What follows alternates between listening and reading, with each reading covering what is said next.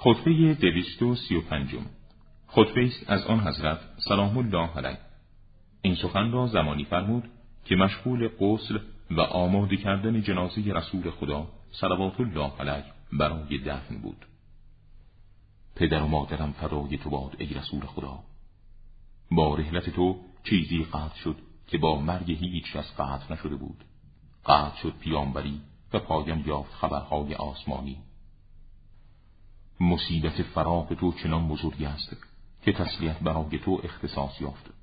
تا آنجا که دیگر مصیبت دیدگان درباره مصیبتهای خود تسلی یافتند و ناگواری فراق تو فراگیر همه مردم گشت. تا آنجا که همه آنان در برابر آن مساوی شدند. و اگر به صبر و نهی از بیتابی امر نفرموده بودی آب چشمان را در گریه بر تو تمام می کردیم و درد جدایی تو بیدوا می شد و اندوه هم پیمان همیشگی ما بود.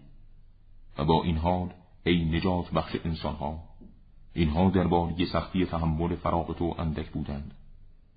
ولی مرگ آن سرنوشت نیست که کسی توانایی تغییر آن را داشته باشد و بتواند آن را دفع کند. پدر و مادرم فدای تو باد ای رسول خدا. ما را نزد پروردگارت به یادار و ما را در خاطر داشته باش.